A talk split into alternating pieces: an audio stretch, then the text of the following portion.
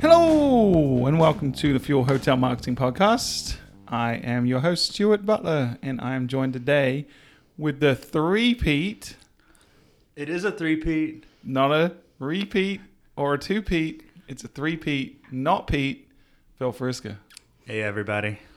and Melissa Kavanaugh, Howdy. And Misha Bokikio. Hello. That's my line. Stole it. Think I did it better. You always look at me like in a surprised look when I say it at the beginning of every episode. I know. You should. It's like sixty what eight uh, episodes Ooh, in now. next one's gonna be a good one. PG show, PG. So anyway, we are in episode sixty-eight of the Fuel Hotel Marketing Podcast, and today, children, we are going to be talking about the eight predictions for 2018. Is that what it is? Yeah. Okay. Why'd you look like that? I just didn't even realize it was 68. We got the eight predictions for 2018. All the eights. All the eights. Eight's my number, by the way. That's my lucky number, also. How about? Oh, it's gonna be a good show. How about that? So we uh, Booking.com put out this eight predictions for 2018, and we're going to be running through them. Any comments before we jump into the news part about the eight predictions? Anything we noticed about the page, perhaps Yeah. about the eight It was not numbered properly. Each prediction is number one this, number one that, number one. It's, So the Yeah. number four was actually number one, and the number seven was actually number one. they were all number one. Yeah. So Booking.com clearly listened to our podcast. They probably need to go fix that, but the Maybe com- they couldn't determine which one was most important, so they're just all number one. They didn't want to favor one. That's Yeah. right. They don't want to have favorites. Nor do we. So we're going to go through the eight and we're going to call them all number one also. Or are we going to actually call them number one, two, three, four, five, six, seven, eight? I don't know. Who knows? Stay tuned. We'll find out. But before that, let's see what's going on in the news. Who's got something? Philip. I do. Um, so here's a fun one. AdWords can now spend double your daily budget that you set. That sounds not nearly as fun as the Daily Double on Jeopardy. No, it's not. Um, yeah, people were pretty outraged over this, thinking Google was going to spend double their money. And then once they read past the initial tweet, they realized that they're not going to be overcharged for anything more than what they would have spent based on their normal daily budget. Um, but it doesn't really seem so bad. The way I'm looking at it is there are lulls and spikes in your traffic. Um, it it it's going to be better for when you have a spike and your daily budget couldn't meet it. But what I'm kind of concerned with is why don't you just give me a monthly budget? I can set a whatever I want to spend in the month, and then if I have, you know, I could spend quadruple what my daily would have been and got a bunch more bookings. It would make a whole ton more sense. But for right now, it's just double what you've spent or double what you set as your daily budget.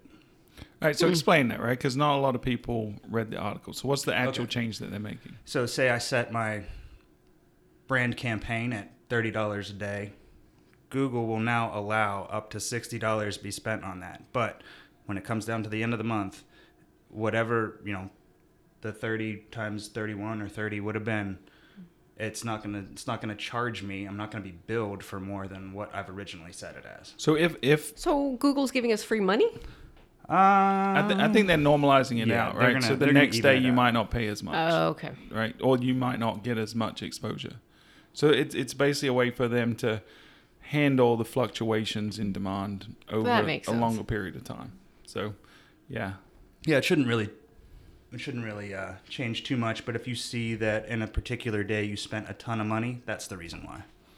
yeah. Hmm. Just don't freak out about it. Look at it over over time. Which you know, it it's it's tough when you're budgeting pay per click in general because you do have to look at the budget. You should be looking at the budget frequently, multiple times a week, to make sure there's nothing cattywampus. But what what was interesting about this is people freaked out, like you said, when they Oh, read headlines. Right, we're getting into this world of most people see a headline and they'll click on it, probably don't even read the article, Rebel, and then rebel, share rebel. it, right? And then like people get all out of whack, and it the it was very misleading as a title. It sure was, and know? even their even Google's tweet about it was very misleading. They basically said the same thing. You had to read in further to the article to realize you weren't going to be overcharged. Yeah. So I mean, I, I think it's something to pay attention to. I don't think it's anything to get you know concerned about, like you said. But Yeah, it's Just just basically just wanted to point it out where if you spent double your daily budget in a day, just don't freak out. Look at it over time. yes, which you should be, right? Most people, most of our clients are budgeting either monthly or quarterly anyway. So and, and knowing that your PPC budget should always be fluid, it should always be based on performance, and you know, always looking at what your return is, in trying to invest. You should always be trying to invest as much of your money in what works as possible, and decrease the stuff that's not working, increase the stuff that is working. So, I think this is an opportunity to actually not miss out because in the past, when it's capped at your daily budget, if there is a surge in demand for that day and you didn't adjust your budget, you're missing out. You're not going to be you're going to lose impression share, and that that's money left on the table. So this is actually, in my opinion, it's a good thing for for us as advertisers. Agreed. All right, what's next? Well, I have an article from skift.com. And like many of their articles, the title kind of gives away the entire article, so I won't spend too much time discussing it. But the article is called Hotel Direct Booking Pushes Really Worked and Owners Were the Big Winners. So, this article dives into um, a lot of data that they had pulled from the hotel groups that are doing direct booking campaigns. So, primarily Marriott with their It Pays to Book Direct campaign and the Hilton Stop Clicking Around campaign. And what they found was not only did these campaigns actually get more people to book directly with the hotels, but what I thought was more interesting was that it encouraged more travel overall. So, it dives into a little bit of why they feel that the owners of these hotels were actually winning big with this because not only are they reducing the reliance on OTAs and educating consumers, but it really did just encourage more travel overall. And that's not exactly surprising. I feel like these campaigns, compared to other ones they've done in the past, which by the way, I can't name any, these are really well known. They were very blanketed across print, across digital. So they were very present. So this wasn't at all surprising. And the article goes into some other interesting things about loyalty and how they've really had success with you know tying this to their loyalty programs and how loyalty is evolving. And then also kind of discusses you know what's next you know how this needs to evolve. So i thought it was a good read. Curious to hear what you guys think. I think it's just a good thing to, you know, for almost any hotelier that big guys are pushing this book direct and that knowledge for the consumer is getting passed down to the smaller independent hotels. Yeah, I still think that from a messaging perspective, you know, I think they're educating people on that, but I don't know if the average person knows what book direct means. So I, I feel like agree with you the the that. communication part of the messaging can be a little bit confusing, but you know, takeaways from this, you know, something that we've seen success um, just little things like in your pay per click ads using, you know, official hotel website or best rate guarantee, just in your messaging, you know, that works. As silly as it sounds, our most popular ads are often the ones that have official hotel website in the copy.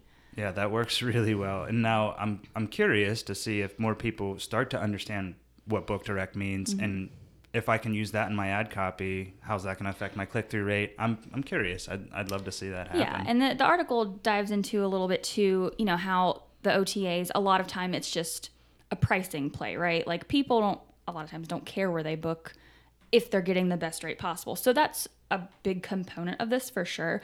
But it also talks about how, you know, you really own the guest in the entire travel experience. And, you know, I'm sure it's different leisure travel, business travel, but at the end of the day, you want to have a great experience. And, you know, a lot of OTAs just don't really sell that part of the travel yet. And hotels have a huge opportunity here to take that experience and really own it. Yeah, that, I, I like this article. I think it's encouraging to see, and and you know the campaigns themselves, whether they were the cause or whether it was the media exposure of the campaigns that was the cause, I don't know. And and I agree with you that book direct doesn't necessarily it's jargon doesn't necessarily mean something to the average consumer.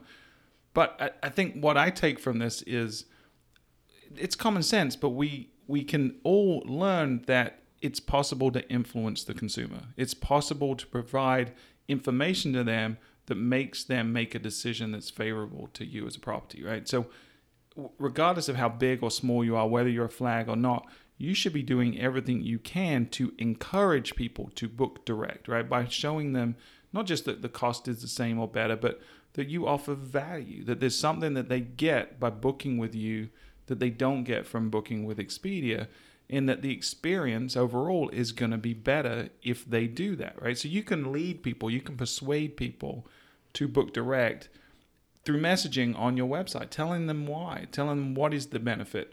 So I, th- I think more and more hotels are beginning to do that, which is great. But knowing that you're never going to persuade everyone to book direct, there's a subset of people that are, are going to be loyal to the Expedias of the world or the Booking.coms of the world, and that's okay. But let's try to make that new business. Let's try to focus on those guys being the folks that I probably wasn't going to get through my website. But then let's align my operations and the experience and the communication once they are a guest to try to convince them that next time they book that they should book direct. So you're still again trying to persuade them, trying to give them information and messaging that c- convinces them some, at some point down the right road that booking direct is the better option for them. And I've been screenshotting some cool pop ups, for lack of a better word. Maybe they're not actually pop ups, but overlays on websites that are encouraging people to either book direct or log in directly to the website to get that information. And I'm looking at right now a Hampton Inn one that says start getting more and it's free Wi Fi and digital check in and points towards free nights. And well, there's a pretty good incentive for me to go log in and get my information and book directly through Hampton versus something else. Yeah, I stayed. Um, I was at a conference last week, and I stayed at Marriott, and they had the messaging on their website. You know, book direct with us. Here's what you get. I actually did book on their website. I used their app. I mean, the whole experience was great. I took advantage of the free Wi-Fi. I made some requests for some extra towels. Like the whole thing was great. So free free Wi-Fi is an incentive for Booking Direct. Yes, or for using the app, one of their two. I can't remember. Cool. Yeah, and at it, if you look at booking.com, they're showing things like that already. Booking.com is trying to convince people that they book through them, you're getting free Wi-Fi or free breakfast. What they don't realize, the consumer is a lot of times the hotels offer that same amenity. They're just not telling you about it during the booking process as well as booking.com is. So a lot of times the OTAs are doing a better job of selling your product than you are yourself. So you you got to make sure you put your best foot forward on your own website because we know that consumers are looking at the website and comparing you to the OTAs. We know that's a behavior that's happening. People are looking at multiple sites for the same property. They're trying to make sure they're making a good decision with that property, but also that the where they're booking is the right decision. So you've just got to outgame the OTAs and make sure there's no choice. You know, it, there's no difference in rate, and they get more stuff if they book with you directly. Like if an OTA site is selling your property better than your property is selling your property, you got a problem. Agreed. Property. Say property one more time. Yeah, that's a good one. But hey, we should all encourage people to book direct. I feel bad if I ever go to an OTA site, like in general. But if I'm like price shopping, even if the price is lower on the OTA site, I'm like, mm, I still feel like I can't. It feels dirty. I can't do it, guys. Yeah. I'm very biased in my job. Yeah, I feel bad. I mean, not bad enough to not book if it's cheaper on the OTA, but yeah. I, Oh yeah, you just told preference is that story. Was it, was it last week? About Yeah, I had to do hotels tonight because they wouldn't match, the, rate. rate. Yeah. Just match the rate. That's yeah. Yeah. Yeah. I mean, we, we had a situation this week with a client that, that's been struggling. Their online conversion rate was was down on their website, and so we've been digging into the analytics, trying to.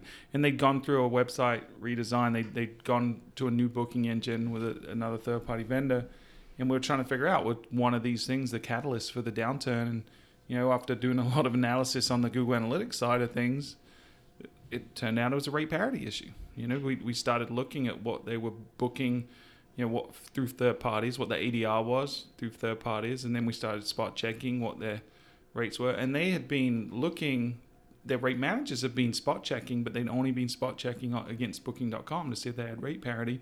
Well, it turns out like every Expedia product out there had a between two and eight dollar a night lower rate, and had done for some time. And it, It's a it- big difference. it had an immediate impact on their conversion around their hotel. So you you have to. There's no question in today's day and age, with the technology that's out there, there's no excuse for not having rate parity. And I'm not ever saying that you need to offer lower rates on your website. That's just one component, but it should never be higher on your website than it is on a third party, ever, ever, ever. All right. Yeah. So That's the news. That is. So let's jump into number one of number one, one, one, one, one, and one of our topic from booking.com. We're going to have the link to the original article on the show notes, and we're going to kind of have some cliff notes to it as well. Uh, you can get the show notes at fueltravel.com slash podcast and click on episode 68 if you want to follow along at home. So, do you want to set the scene? It was a dark and stormy night. Picture it, Sicily, 1925. Does No. that call out to all the Golden Girls fans? Yes, it is. That's nice. Oh yeah. Did you know there's a Golden Girls Monopoly set? I know what's on my Christmas list now. Yeah. Thank How you cool for is that. Yeah, I follow this one fan page and they always have really funny like tacky sweatshirts and I really want one. Wasn't there like a podcast that where they sat and watched Yes. every single? yes, it was called episode, Thank You for Being a Friend. And they went. Oh, went that's such a good name. yeah, that's such a good idea. Yeah. Oh, now I know it. I'm getting Misha. Yeah. Misha, if she's Secret Santa. We just lost all our listeners. Everyone just went and subscribed to the. All right, Thank You I'll for Being a I'll Friend send I'll podcast. like low key send out the link to our our group just in case we uh Yeah. secret Santa. it. okay, so getting back on track for the booking.com article, we're going to kind of just briefly run through the trends that they found that were related to either new groups of travelers or just kind of travel trends in general. I thought some of these were pretty interesting, so we can throw them out to you guys as well and see if you have any thoughts. The first one, one number one, was called New Tech Frontiers. the first one, one, number one, one, one. yes, the first number one. New Tech Frontiers. So this basically discussed how travelers are really looking for an immersive experience and not just within their actual travel, but also before they travel. So this segment really speaks to artificial intelligence and how hotels can use things like virtual reality or AI to help sell their destination and their hotel, which I think we've talked about before, that there really is a ton of room for growth as VR becomes not only easier to develop and work with, but also more affordable to integrate into your website or wh- whatever it might be. So this was definitely, I think, a relevant, um, one of the more relevant ones that they came up with. Yeah, and I, I think there's a lot of acronyms thrown around AR, VR, AI, all this. I think really, you know, it, it's hard to really get our heads around how artificial intelligence is going to play in because it's going to be baked into everything we're doing, right? It's just a smarter way for us to crunch data and provide a better experience. But for me, augmented reality is 100% where the biggest investment is going to head. I think virtual reality has a limited shelf life because you've got to have specific apparatus. You, you know, you've got to have some kind of device or you've got to get the Google Cardboard for your phone. And it, it's somewhat clunky. It's not a frictionless experience, right? For, for virtual reality. For You've now. Got to, for now. Yeah. Maybe you're going to get retinal implants at some point to make it better. But augmented Top of my reality, augmented reality, where it takes data layers and lays it over what I'm seeing around me to help me navigate a destination, a property, get find the room, whatever it is, find a restaurant. That kind of stuff, being able to make my living environment um, intelligent around me, that to me it is really, really, really exciting, and I think it's really going to help people that travel, especially to new destinations. You look at stuff that's coming out right now where you've got real time translation, right? So you can hold your phone over a menu in a foreign language and it tells you in English. Yeah, Google Translate. Right. But that, that's the kind of augmented reality that I think really, really helps. You can do it with signage, you know, if you're at a street, stuff like that. That's the kind of augmented reality that I really think is going to really disrupt the travel industry in the next disrupt's probably not the right word. It's really going to impact the the industry in the next 12 months. I'll tell you what, if that if a hotel made that available to me and it was a place I've never stayed before, I'd absolutely be using it. Just look through my phone, okay, here's where you know the restaurant is, here's where the bar is, you know, here's where if, if you wanted to walk to this restaurant, this mm-hmm. restaurant, this restaurant, they're that far away. Yeah. I, I would I Points in a direction yeah. and tells me how many how many minutes it's going to take me to walk that way. That's so handy. There was an app that did that like 5 years ago. And I had it and it, I can't find it anymore. It was on one of my older phones and I don't remember what it was called, but it was it, it didn't work perfectly, but I'm waiting for the next generation of that. And if you look at the phone manufacturers, if you look at the latest iOS um, 11, you look at the latest version of um, Android, they've baked a lot of developer toolkit add-ons in there that help developers build augmented reality environments. So it's it's going to be big in this next 12 months. Well, in case there was any doubt that this is a thing, the article itself has a lot of data in it to support, which I think is great. So I've taken out just a few of the top level ones that I thought were most important. So for this particular one, 29% of people are actually comfortable letting a computer plan their trip based on previous travel history, which I thought was pretty big. And then 64% of travelers say they would like to try it before they buy it with virtual reality, assuming it was offered. So I definitely think that, you know, you're right, Stuart, in that, you know, augmented reality is probably the the first iteration of this we're going to see and that, you know, this data clearly proves that this is something that people want. And as virtual reality becomes more popular, I mean, 64% of people are already saying they would try it. Now, I If they could imagine figure that out how to. Oh my gosh, yeah. If everybody had a VR system, that number Yeah. would be much higher. Yeah, it's cool. It's it's very valuable, and, and, and there's a novelty to it. I just don't think it's as practical, right? No, not- reality. not right now. And there's a lot more practicality to, to augmented reality. Now, when we're talking about artificial intelligence, there's been a lot of buzz recently uh, about things like price predictors, and, and so we talked about it last week on the show, Right. right? Where there's there's sites out there that help you make a better decision. This, people want to shop around, in making that process easier, knowing when to buy, knowing where to buy machine learning, artificial intelligence can come in to really help solidify how we do that and make it simpler, more frictionless. So I think AI certainly is going to be a big part in the booking process over the next 12 months as well. I'm agreeing with number one of one, one. Are we ready for number one of two, two of one? Is it, is it the second I number one? Two the of second one. One B or Yeah. so one question mark is One, one, one, one, one, one, one. from dream to reality. So this trend that they found spoke more to the fact that a lot more people actually have a desire to travel and again, I don't think this is anything that's new, but more people, particularly millennials, tossed around a buzzword, really value experiences over material things. So the demand for travel is increasing. And, you know, not only are more people they have travel bucket lists. So this said that 45% of travelers have an actual travel bucket list or a destination in mind, but 82% of those have plans to travel in 2018, which is a really high number. That is a very high number. Coming from somebody who's not a millennial, I can attest to my travel bucket list.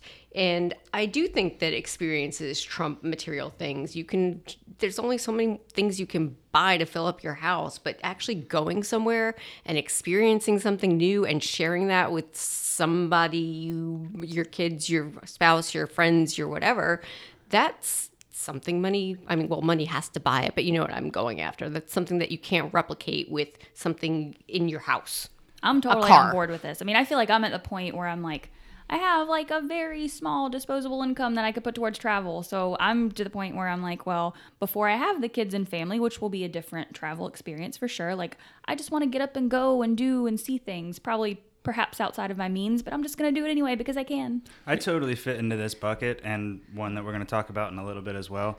Um, I've never been to Vegas. I really want to go to Vegas, so my wife and I are going to go to go see a Penguins game next year. That's gonna because be They just got the They've NHL. made, the, they've made penguins play games now? Is it like the Penguin Olympics? yes. No, Vegas just got an NHL team, and we're really excited to go and make that our first Vegas experience. Going to see an NHL game there, so I kind of fit into this block, and I'm I'm pumped about it. That's awesome.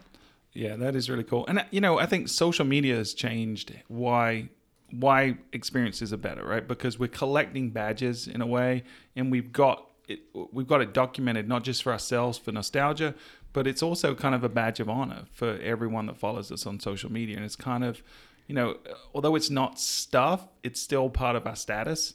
So Fake internet points. for like, If you didn't Instagram your trip, did you even go? I mean, so I mean, I, Pixar you know, didn't happen.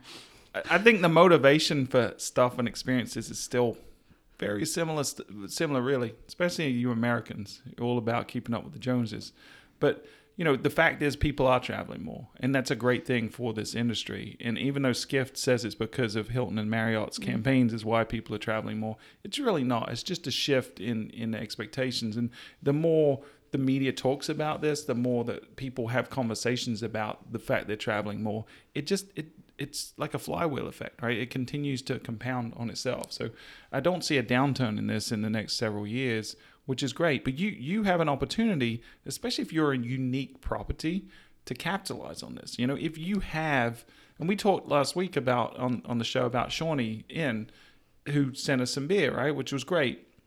But the fact that they have a brewery on property, there's very few properties that do that. So leveraging that to add to people's bucket list. You know, when when I was uh, staying recently in Charleston, the the it was a Marriott, but they offered a special rate if you wanted to have free local craft beers, or it wasn't free, but it was part of the package. You got like four free local craft beers as part of your package for a discounted rate and 10% off the bar. It was like a different rate code than the bar rate, right? And it was only $10 a night more. And I'm like, wait, I get four beers and 10% off of the bar for only $10 a night more. That's a better experience for me. So I think there's ways to merchandise, there's ways to package, there's ways to appeal to the bucket list like you're talking about by just being a little unique and putting your best foot forward and saying, hey, we do things differently and you should come experience this. And then when people do come experience it, try to leverage that to get more exposure. Try to encourage them to share on social media. Try to use either their social tools that they already have in, in their audiences or, you know, use a third party tool like Flip.to that does it for you, you know? So that that's it's it's all you got to be smart about it. You got to leverage it as well by by making sure you're taking advantage of the fact that people are coming for an experience. I totally should have expensed the uh, beer package when I was there. Well, yeah, you see, that's what you just you kind of crop out the fact of the rate code that you booked. Yeah. So it doesn't say beer in I it. manipulate my receipts. Then the rate the rate that you show me in your expense report is just hey, it was a room at Yeah. Hey, this pro hotel. tip for hotels: don't um, include the, the word alcohol in your discounts, and people will book it at work. All right. So moving on to Wait, but can I go back to number one of one of all the ones? Wait, one of one or two of one? one of one of one. One Okay. one of one. New Going tech back frontiers. to the artificial intelligence, because as we're sitting here recording this podcast, I just got an alert on my watch, not on my phone, on my watch from Hopper, telling me about a rate change on a flight that I've been watching to go away on Christmas. See, my issue, the only See? issue with Hopper is I will use them, but then like as soon as I get the alert, it's like now's the time to book. I'll actually go to Google Flights and book because Hopper charges a fee that I don't have to pay if I go. That's dumb. Yeah. So But my point is that I'm actually like here I am, a non-millennial using my watch to get alerts about my flight that I'm tracking for a destination that I'm going to over Christmas. Yeah, and I mean this is the reality now for the hotel industry, like we talked about last episode. You know, so it's not just flights anymore. People Yep. are going to be doing this for hotels. It's great. Sorry for the interruption. That's great for us as consumers. It's great for smart marketers as well because they can, you know, take advantage of this new opportunity. Now on to number three of number one, or one of three. Yes, one the three the third one. thing. The third thing is retro reboot, which I think a lot of people can relate to, and us living in Myrtle Beach definitely see this with a lot of our clients here. This one speaks to how people, again, this applied a little bit more to millennials, but across all generations really, are wanting to revisit those childhood memories. I think it's There's more a- Gen Xers, honestly, than it is millennials. Because I think you millennials are still too young to Be that to nostalgic. be no- nostalgic. I don't know. No. There's But you- definitely a nostalgia you look factor. at the 80s throwback stuff. You know, you look at things like Stranger Things, how that blew up this year. You know, there's a lot of 80s stuff. Like, because the 80s, and you're with me, Melissa, I know, was the best decade of the entire Ever. world, right? So I, I think it's more Gen Xers going into the older, older. I was thinking it was more people who are at, of an age where they have children and they are wanting to share their childhood memories with their children. That was my For sure. takeaway from Or, that. or those of us going through midlife crisis and wanting That. to relive our misspent The glory youth. days. Yeah, the glory days. Well, the stat they had that I pulled away from this was that 34% of travelers plan to visit um, childhood destinations. But again, back to my point, this statistic was slightly higher when they asked just the millennials. 44% of them plan to revisit childhood destinations. Because they're still children. Wee, wee. They're probably still traveling under daddy's pocketbook. I don't know. know? I feel like millennials half the time they feel like children, the other half the time they feel like really old. Are you speaking from experience? Maybe. it's fine. I'm either like 12 or 72. Those are my ranges. No in between. so true. telling you. All right, so the next number one, which is really number four, is pop culture pilgrimage. This one stood out to me a little bit because it was surprising at first, but then it totally makes sense. So obviously, there's a lot of as you've had things like Netflix and all these providers are coming up with their shows, a lot of them take places placed in really interesting destinations, right? So using entertainment as inspiration for travel is a huge trend this year that they're seeing. Um, one thing that they pointed out was it's not just entertainment, but um, things like sports are inspiring more travel. Obviously, Phil just pointed that out Yeah, Penguin Olympics. right? so 22% of people they found were tempted to travel for a major sporting event. I mean, you got the Penguins. I just went to a Clemson game. Um, and also TV shows. These were some really interesting stats to me. So the top TV show travel spots, they found um, 29% of people were inspired to travel to Croatia, Spain, or Iceland, which was inspired by Game of Thrones. Um, 21% were inspired to travel to London, which is the filming location for Sherlock and The Crown, and 13% were inspired to travel to New York, um, which came from the show Billions. So these shows that you know are very popular and take place in interesting or unique destinations are really enticing people and capturing their curiosity about these places and people are going. I know, I know it doesn't really relate, but th- when we went to LA, I was able to navigate the city because of the video game Grand Theft Auto, and that's somewhat entertainment related. But I just thought Did that you was beat really up cool. cops along the way? No, no, Yeah. no, I kept it kosher. Zero stars. Oh, disappointed. yeah. You know, honestly, I've, I've talked to CVBs about this before. If, if you know, if you're a, a CVB or a chamber and you have a big destination marketing budget and you're struggling to figure out how to spend it, getting some kind of pop culture event happening in your destination would be huge, whether that's a TV show or movie shooting or, or even just featuring in, like when Myrtle Beach had um, the- Eastbound and Down. Eastbound and Down when Oh, yeah. that second season when the it was the Myrtle Beach Mermaids. If you go to a Myrtle Mermen. Beach Mermen, sorry, when you when you go to the um the Pelicans, which is the actual team here in Myrtle Beach, the minor league baseball team, if you go to their store, they have Myrtle Beach Mermen They have apparel Kenny Powers to jerseys. sell. Yeah. Right. So, I mean, it's amazing, and and people would come because of that show. So I think looking to invest to bring that kind of thing to your destination is is really important. And then as a property capitalizing on it, when you know that something is popular in your destination, that you're famous for something, or going back to number three one, because we're on number four one, going back to the nostalgia thing, you know, having themed events, having themed rooms, having some kind of, you know, shtick about that is, I think that can really draw attention to people. For sure. I was trying to think of like the shows that I watched. I'm like, mm, Stranger Things, Indiana, maybe not. Like Roseanne, like Have you outside of to two at Chicago, all probably yet? not. Yes, I'm like three episodes in. Okay. Do No you want to just spoil it for No everyone spoilers. listening? Nobody No. likes spoilers. I would go see one of the castles that was used in Monty Python. Search for the Holy Grail, Quest for the Holy Grail. Just That would be cool. the Holy Grail. I Yeah. think it's what it's called.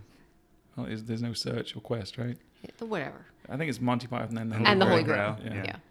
And like always sunny, like Philly sounds kind of cool, but they don't do a great job of selling it on that show, so I don't know. I don't know, but I, I mean, think about Cheers, you know, which was like the yeah. older school Yeah. version of that show. I mean, people go to that bar. Still- even though, Well, don't they have one in the Chicago airport? Don't they have like a Yeah, it's a br- it's, It's a, a franchise brand. now. Yeah, Yeah. That's okay. lame. but the Thought so. original actual bar, which is Down in the called something basement. different. Yeah.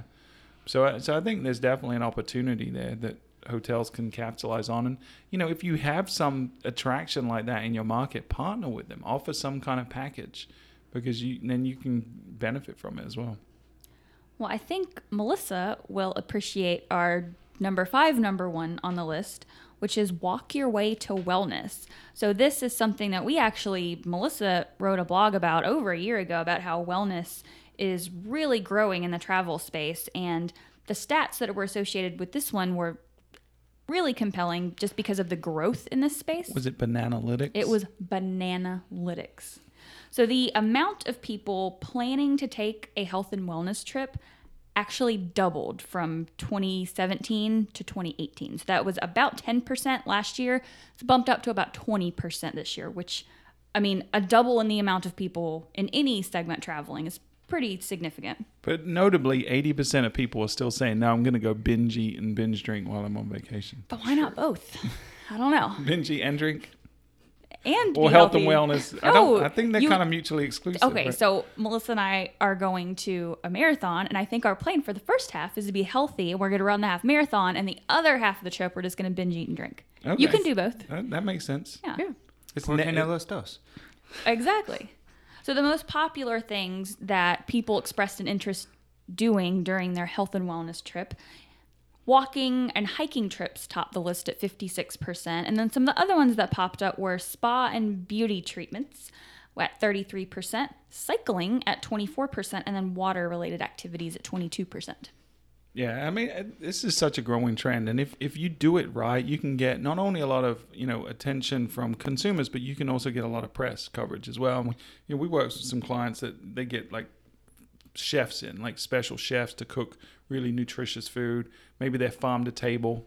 You know, they have their That's own. such they're, a they're huge growing their own thing, yeah. vegetables there, or slaughtering their own animals. I, I don't know, but maybe not that. Well, even our, our property in uh, uh, our client in um, Albany, Morgan State House, they have free bicycle free bicycle storage for people to come up there and bike because that's a you know really popular area. Giant trails throughout that whole area, and people love going there for that. So they- Exactly, they, yeah. offer that little incentive to kind of Yeah, and we're seeing more and more us. folks doing like yoga classes and Oh, yeah. stuff like that. I mean, that. I'll say as someone who is unfortunately not 12 anymore, and I don't have the metabolism of a 12 year old or a 22 year old. So when I travel, I do. Per, you know, prefer to stick to my routine. So if there is a gym, I'm typically to use it. If I'm in an area where it's easy to run, I'm going to go for my run. Like I would prefer to stick to my routine. And if I happen to stay somewhere that had, you know, free yoga classes or something else, I would totally take advantage of that. And that would be a differentiator for me to stay at one property that offers that versus another. Yeah, and if those yoga classes were only for people that book direct, Oh, Imagine that. Imagine that. and they were themed after Game of Thrones, Well, too much. We got because then much. then we got like number three, one, two, one, four. I've lost the counts of the ones. I can't count beyond one, one. We're on six point one. six six point six- one. I think it's One. 1.6. Six sure, one. one point six. So our our our one six six one is economic intuition. So this trend that they found spoke a little bit towards how travelers are com- becoming more financially savvy and not just in the fact that they're price shopping more, they're looking for a good deal, but they're looking for an overall good value. So even if something a package, let's say, is a little bit more expensive if they feel like they're getting a better value because it includes more, to Stuart's point, you know, with the local beer that was included, that's what they're looking for. They want a good value. Perception So- is reality. Yeah. Make it appear to be a good value. Yeah, or or actually be good value. Well, that. That. But Well, sell about the how- value. Yeah, how yeah, you you've got to market communicate and put it, things right? together, You've got to right? merchandise for So sure. a few things that they found that people are paying a little bit more attention to when they're planning their trip are currency exchange rates and the economic climate of the destination, obviously speaking towards international travel. And then they also found that more people are again not surprisingly using apps and technology to piece together their trips and make their own unique packages and their own unique experiences and they found that 44% of travelers are going to use travel apps during that process in 2018 so that's almost half of the people that are traveling are using some type of travel app And we just talked about using Hopper just Yeah. a second ago, and, and, and in last week's podcast as well. I mean, there's there's going to be stuff like that popping up more and more. People are going to use it more and more. Yeah, people are researching more because there's better tools available and they think they can, you know, they're on the hunt for the deal. And, and that's part of the fun of it, right? You feel like you win when you find something better and you piece it together and you save five bucks that you can now go spend on a beer. Beer. Yeah. Or yoga class. or both Or beer. A beer yoga class. hey they have those Do they that's the really? thing Beer yoga. Yes, oh yeah they do. breweries in charleston have those like holy city does it and uh, frothy beard i think both do it Mm. You- that's how you get me into yoga. Yep. there you go. All right, moving right along to our approaching the end of our list. We're at 7117. Which speaks to Joke- me, I joke thought never gets this old. one Repetition was- makes it funny. Um, this one spoke to me a little bit just because I'm at a phase where this is appealing. So, the Great Mate Escape. This trend that they found spoke to how group travel is on the rise. Um, year to year increase went from 21% of travelers to 25% of travelers taking group trips. Um, and not just about the destination, like traveling with whomever. It's not just about where you go, but more people are wanting to share that experience with friends or family or whatever it might be. And this I thought was key. So this really came down to not only wanting to share this experience, but also, again, the financial decision behind it. 42% said it will allow them to travel to somewhere they otherwise could not afford. We did this a couple years ago. My buddies and I, we went to Atlanta to go to Top Golf there. It's a really cool driving range thing. You can look it up if you want. But something we really wanted to do. Um, and we got to stay in a really awesome hotel because we all split it. So it's basically this this thing exactly. Um, Oh, yeah. You know, it's a friends trip, and it is Mates, mates trip. mates trip, whatever. Sounds Um, cooler when you make a British. Me and my mates. no, You gotta be ke- keeping up with the chapses over there. no, but I, I I definitely agree with this. Is this is something I I mean I have done and would definitely do again. Oh yeah. I mean, I'm trying to plan a trip with some friends right now. Just again, like you said, it's cheaper to split it. I mean, it's fun to go with friends. Like none of us, we don't have the people to share it with, like family or kids or whatever. So it's like get some friends together, go for a girlfriend's trip. You know, make it affordable. Know, I think from a hotel's perspective, you, you look at it as a big opportunity, right? Because if you can offer packages or experiences that are unique to groups of friends that they're going to really enjoy, like you can teach them to do something and or do something crafty, like you can offer something that is, you know, costs four or five hundred dollars. You're getting that revenue, but between eight people, it's only fifty bucks each and it's not a big deal. But if it's a great experience, they're going to be willing to invest. So be creative. You know, if you have a really world renowned chef, maybe if you offer groups of eight people can come and get taught how to cook a really awesome farm to table meal or something like that. You know, I think there's a lot of opportunities. Get creative with it. But, but don't just say, okay, well, now we got more room revenue. Look at ways that you can enhance the experience by adding more amenity revenue as well. Our last, but certainly not least, 8118. The Larch. That's that's a Monty Python reference. They do this whole skit where it's repetition makes it funny, and it's like number one, the Larch, and then number four, The the, Larch. Larch. Do you remember that one? Yes. Okay. Number eight. Melissa's the only one old enough here to remember Monty Python. I don't understand all the references, but I have seen lots of Monty Python, Python in my day. Python. Monty Python. Python. Python, Python, with my mates. All right, can we get through this so I can stop talking? Because clearly my mouth is almost done. Your mouth. Live like a local, not with one, which I thought was an Oh, interesting. burn! That's such a burn on Airbnb, right? Yeah, like mm, shots fired. Yeah. Okay.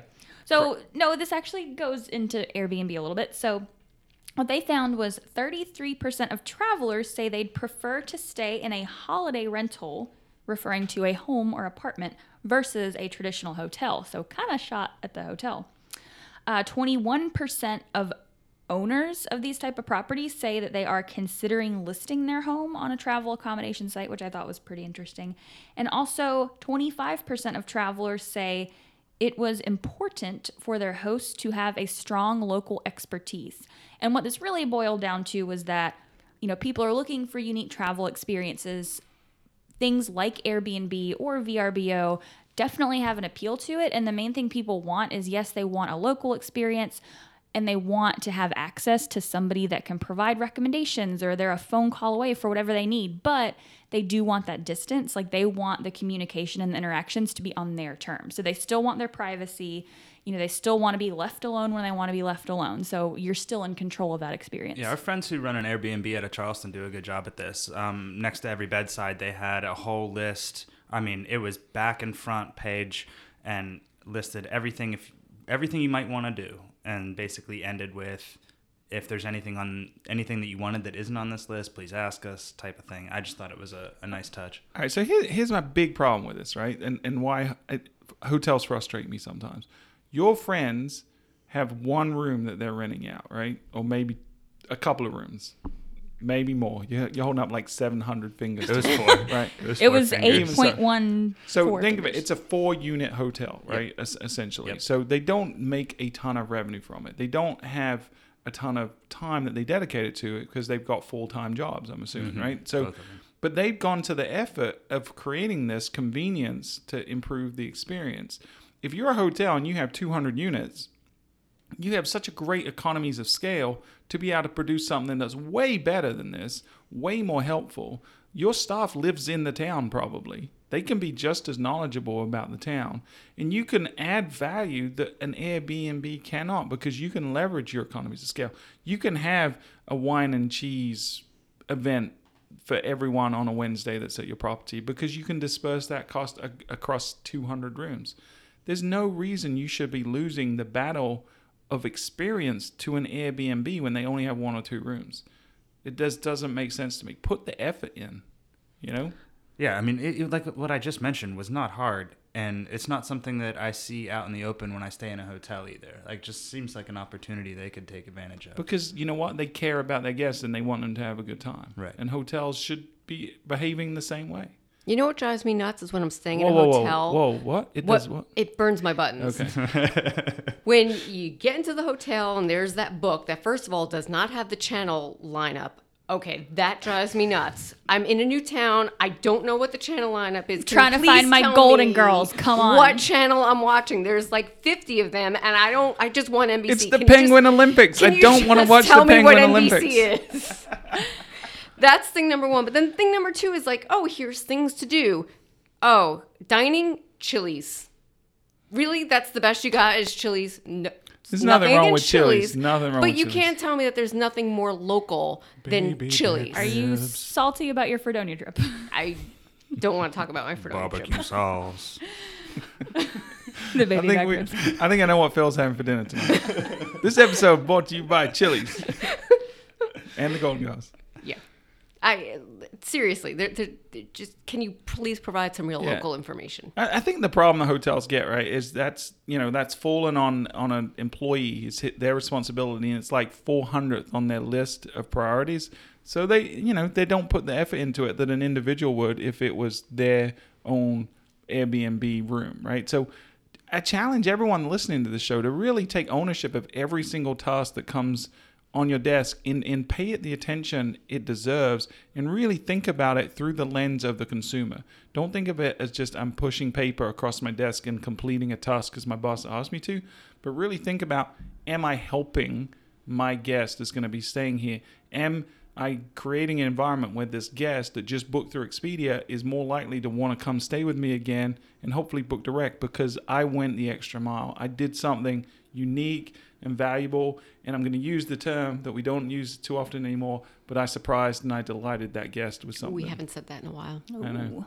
I'm surprised and delighted we brought that back. Bringing it back. That was like a 2017 trend, and we're almost at the end of 2017. Got to come up with our new trends. We do actually. Yeah. So we, we're doing Booking.com's one one one two one two eight I trends. will properly organize the data, but yes, there is coming soon. we are going to do our own trends, and we are going to number them. This will be the with third numerals. iteration. This is the three-peat of our travel trends. This will be the third year. Yeah. What? That's amazing. Three whole years of travel trends, Mm-hmm. and we've been pretty accurate every time. We have. We should do a reflection episode where we go back and look at all our all of I our agree. thoughts and Predictions. predictions and see, yeah, these came true. Meisha and Melissa get raises. What? I tell you what, when the Hey. pe- when the penguin Sorry.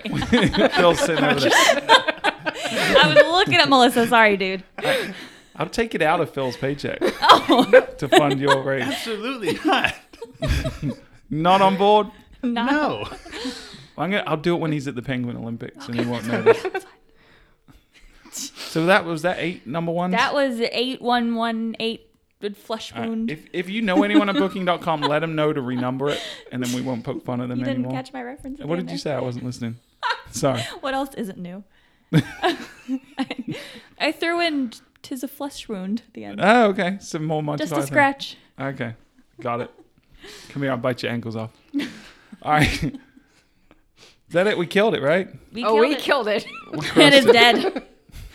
It is no more. That horse with This no nipples is dead. All right. Well, good. That was good. So, what are we doing next week, Melissa?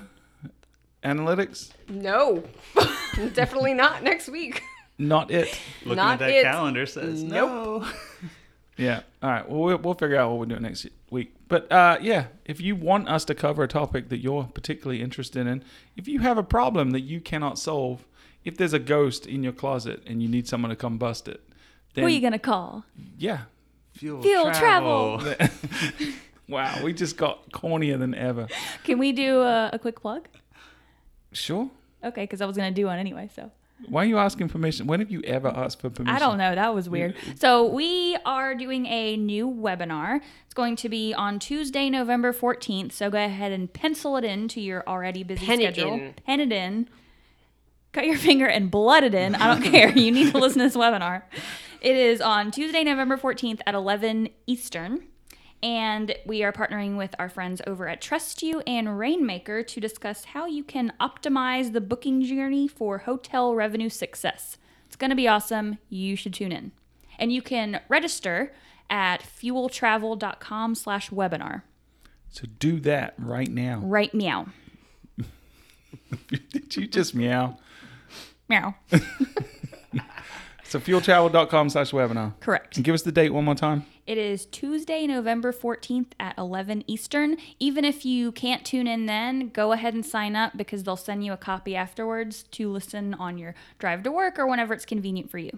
Yeah, and it's going to be amazing because I'm not doing it this time. Usually I do the webinars, but Meisha is going to be gracing you all with her presence. It's going to be Passing the torch. amazing. Padawan is becoming a Jedi Knight. I love it.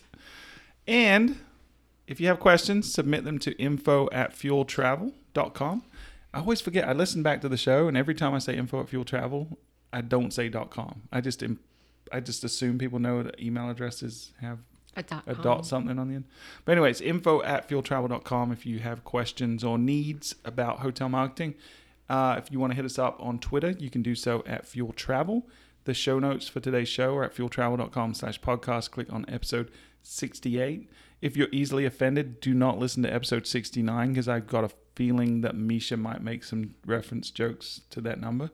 And if you want to, if they want to find you on the interwebs, Phil, where can they find you? You can find me on Twitter at P Foriska. It's P F O R I S K A. And Melissa. I'm on Twitter at M.A. Kavanagh, M-A-K. How do I spell my name? I just lost Spell your track. Wow. You've done it perfectly 67 Every- times. All these times 68, I you messed completely up. flubbed. Jeez. M-A-K-A-V-A-N-A-G-H. There's no U in there. There's no U. Okay. Nor is there a C. Okay. And Meowsha. I have uh, no U's or C's in mine either. It is at Marketing Meisha. That is at Marketing M E I S H A. No jokes this week? I have a joke. I was I was waiting. You ruined my moment. Okay. Well, I was about to say until next time you've been listening to the Fuel Hotel Marketing Podcast. But before that, where do sheep get their hair cut? I, I know this one. It's At a barber shop. Do you? I think you went and found my The joke book from like when I was 11 years old. yes, you- I googled Stuart Butler's joke book from when he was 11. Is that how you type? You're waving your hands around. Have you heard her type? That is kind of how she I types. It is very loud. Yeah, I, I Thank typed God in. we got that quiet keyboard because, jeez, that one that was full buttons. I'm gonna get her a mechanical tough. keyboard. It's gonna I'm No, like no, no, no, no. When she had one before, it just I'd have to put headphones on. It's like a just because of typewriter. Meisha's click, click, click, click, click. I googled um, corny jokes from 1912 to find the ones that you were Oh, familiar with. well, if we got any listeners left, then thank you for listening. And until next time, you have been listening to the Fuel Hotel Marketing Podcast.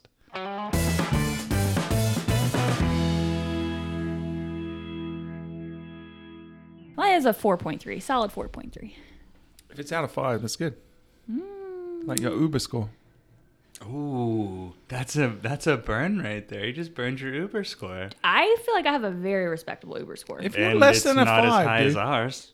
oh, you're a 5.02? You're damn straight Humble I am. brag. how do you Okay. get deducted points on Uber? I don't know.